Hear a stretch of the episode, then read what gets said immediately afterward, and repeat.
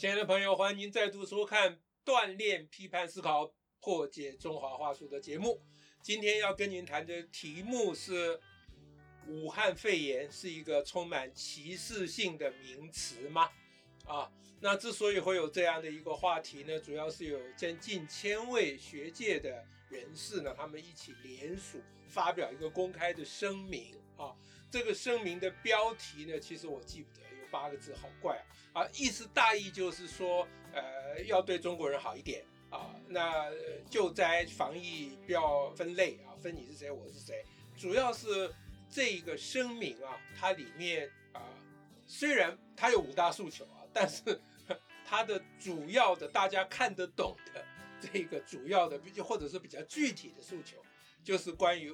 武汉肺炎，他认为武汉肺炎这四个字啊是一个歧视性的名词，所以要求政府啊以及民间啊去填台湾不要再使用这个名词了。那非常诡异，就是说这个非常具体的，我看起来是蛮蛮清楚的一个诉求，却不在五大诉求里面。那五大诉求是什么呢？五大诉求就是在里面讲了很多什么一次包机、二次包机啦，什么歧视中国人啦，什么陆配呃这个陆生的待遇啊等等，反正就是哩哩啦啦讲了一大堆。但是所有讲的那一堆东西里面都没有具体的东西，所以没有具体的东西，他并没有讲出具体的内容。他只是把这些名称都提到，这个等一下我会再解释啊。那我们先来谈这个武汉肺炎是不是一个歧视性的名词啊？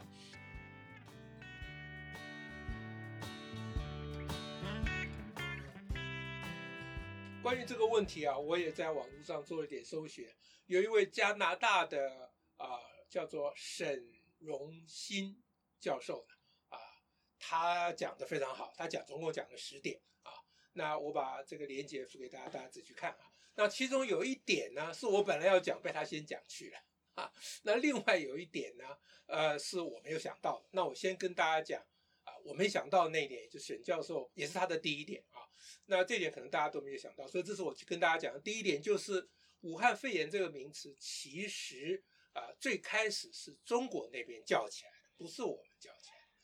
在最开始关于这个事情的报道，中国方面啊，他们都是称为武汉肺炎这个名词的。第二个重要的事情是说，这个名词呢，在我国的正式的官方文件上都没有使用过啊。我国的官方文件使用的是另外的名词，跟武汉跟中国都没有关系的啊。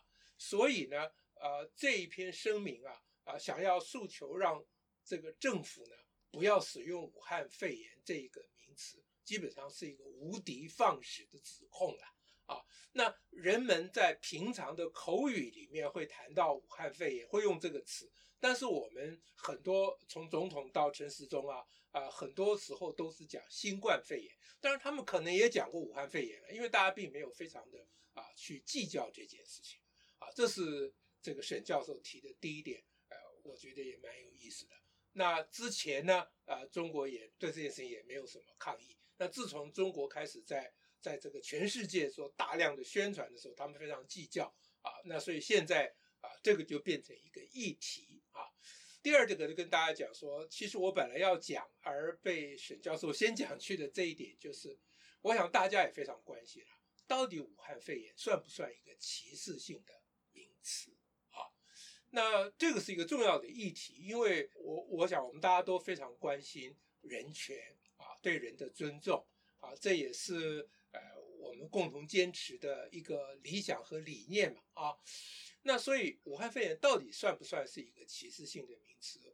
我想沈教授讲的非常重要的一点就是，一个名词它是否有歧视性啊？你不能只看这个名词的本身啊。一个名词是否有歧视性，其实跟它背后的权力关系。是很有关系的，意思就是说，背后的权力关系啊，会决定这个名词是不是一个歧视性的名词。沈教授举的例子是说，比如说在美国啊，如果白人称呼黑人为 nigger，那绝对是歧视性的。但是黑人们彼此之间说啊，互相称呼为 nigger，确实没有关系啊。他的意思就是说，一个名词的歧视性，是因为它代表着后面一个更大的威权的力量。对这个被称呼的对象长久以来广泛的有压制、有不公道的待遇，而这个强势的威权，它惯用这个名词，那因此这个名词就代表这个强权对于弱势者的压制，它就变成一个歧视性的名词。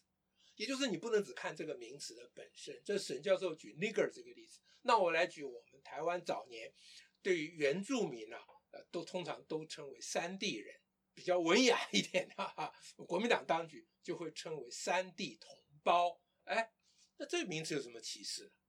那我们原住民大部分住在山上，啊，他们是我们的同胞，所以称为山地同胞，这不是名副其实？有什么好歧视可言呢？啊，那主要就是因为这个原住民在早年，其实现在都还很难很难说真正是不是得到公平的待遇了啊。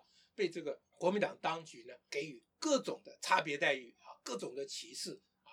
那原原住民的文化呢，在这个大中华文化的这个笼罩之下，无论在教育、文化啊、艺术各界都得不到发展。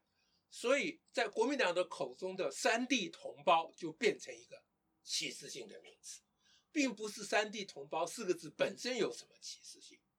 后来呢，大家把它改成坚持改成原住民。那你说原住民跟三地同胞这两个名词，仅就名词本身而言有什么差别？没有太大差别嘛，都在描述一个某某一些事实的真相。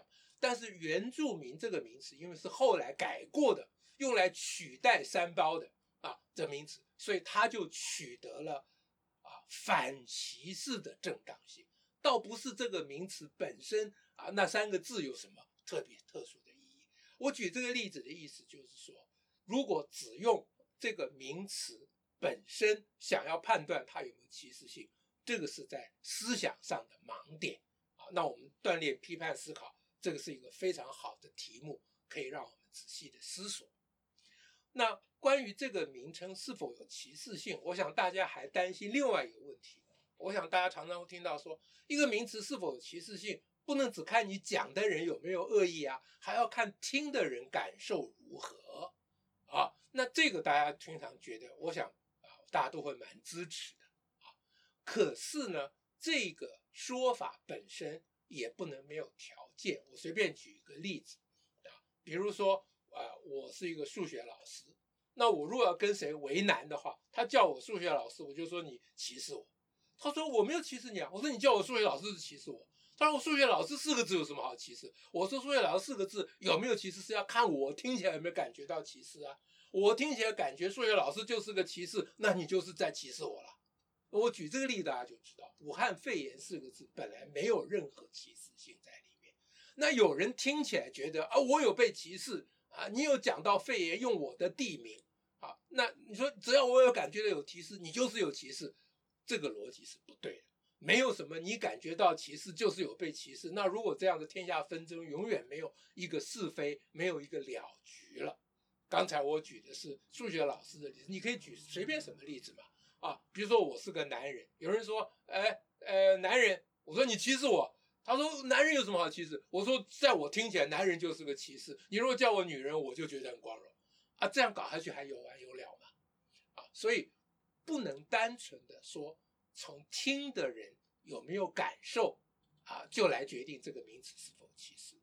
可是呢，大家会想，那在我们日常生活里面，我们确实常常遇到这个问题。比如说，我们说某人胖啊，这胖本身没有什么歧视。可是听的人觉得说，你说我胖，我很不高兴啊。那说的人说我言者无心，你听者有意，你不能怪我啊。那这个说法也要看在一般的社会的，在当时那个时段里面啊。一般人的用语里面有没有带有贬损之意？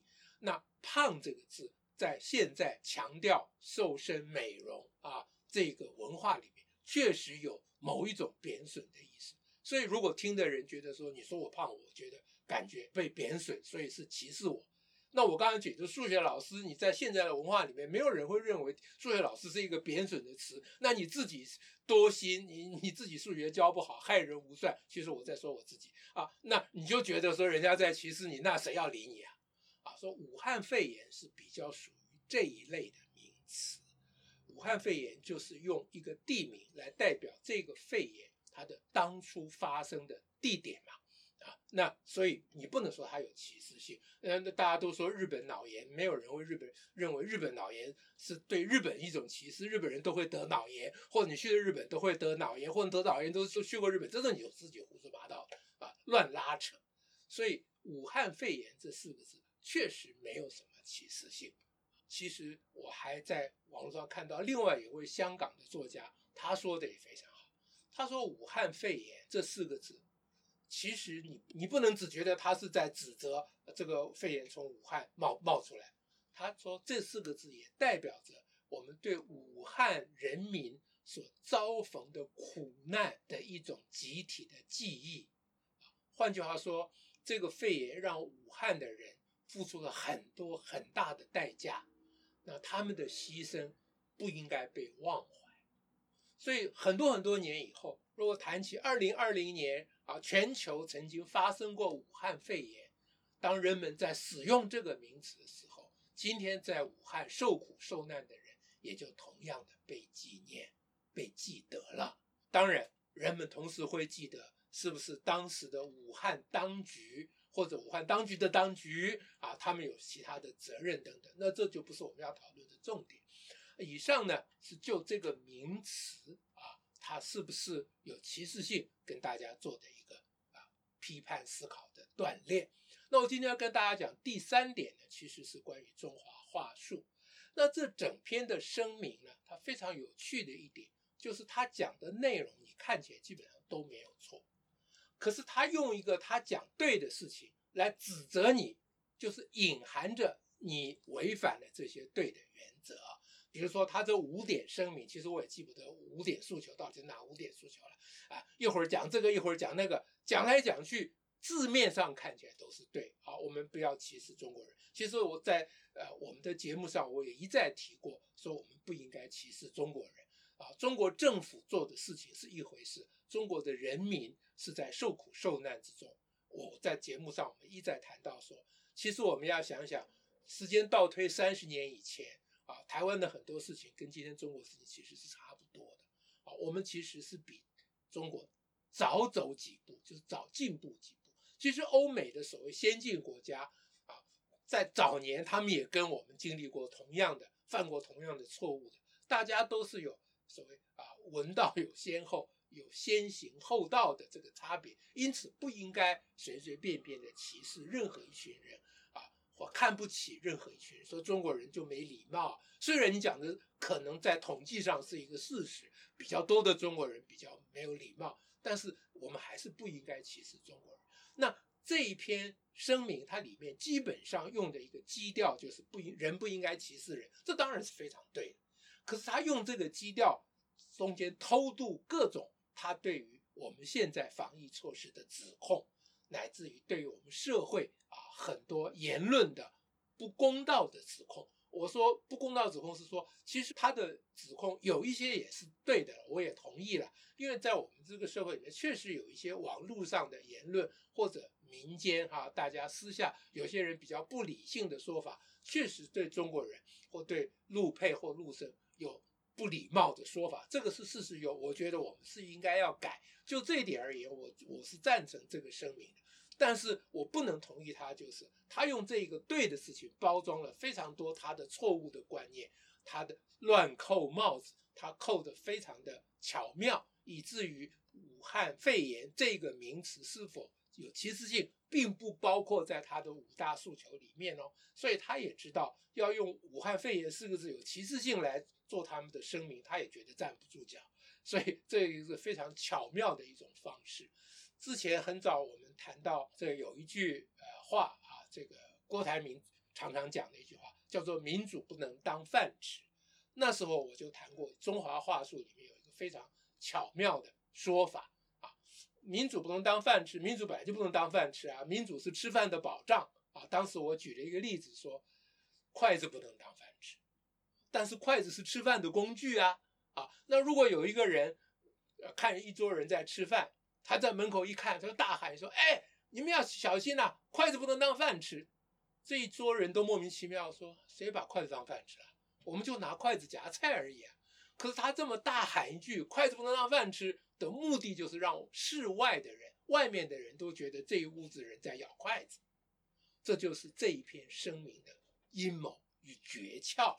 那他在喊一声说要不能歧视、反歧视什么什么，他讲的都很对啊，就让人觉得哦，你们台湾政府或台湾的社会或台湾的人民都在歧视。其实台湾政府、台湾的社会大部分都没有歧视中国人，相反的，我们倒是常常被中国人歧视了啊！但是我们也不计较这件事情啊。这个歧视、歧视不歧视也是看你自己有没有信心嘛啊。那我们所在意的是中国对我们实质的打压，对我们实质的威胁，想要剥夺我们已经认为理所当然的民主自由的生活方式，这个是我们在乎的。至于你是否歧视我，我其实也没有太大的在意。如果一定要讲一个名词有歧视性的话，那我就再举最后一个例子。如果有一个人说：“哎，你不能称呼我台湾人了，你称呼我台湾人就是歧视我。”那那我就没办法，因为你如果你真的是台湾人，我就得称呼你是台湾人。你自己言者无意，听者多心。你认为你是中国人，你不愿意人家称呼你台湾人，我称呼你台湾人，你不能认为我是歧视。你只是说我认错你的国籍了。我如果真的认错你的国籍，那你就拿你的国籍出来给我看，不要等到要看病的时候又跑到这里来认台湾的国籍。以上呢是武汉肺炎是否是一个歧视性的名词啊？这是今天的题目，跟大家利用这个题目，也利用他们那一篇所谓的声明稿，大家到网上去查，作为锻炼批判思考。破解中华话术的工具，今天的内容希望大家喜欢。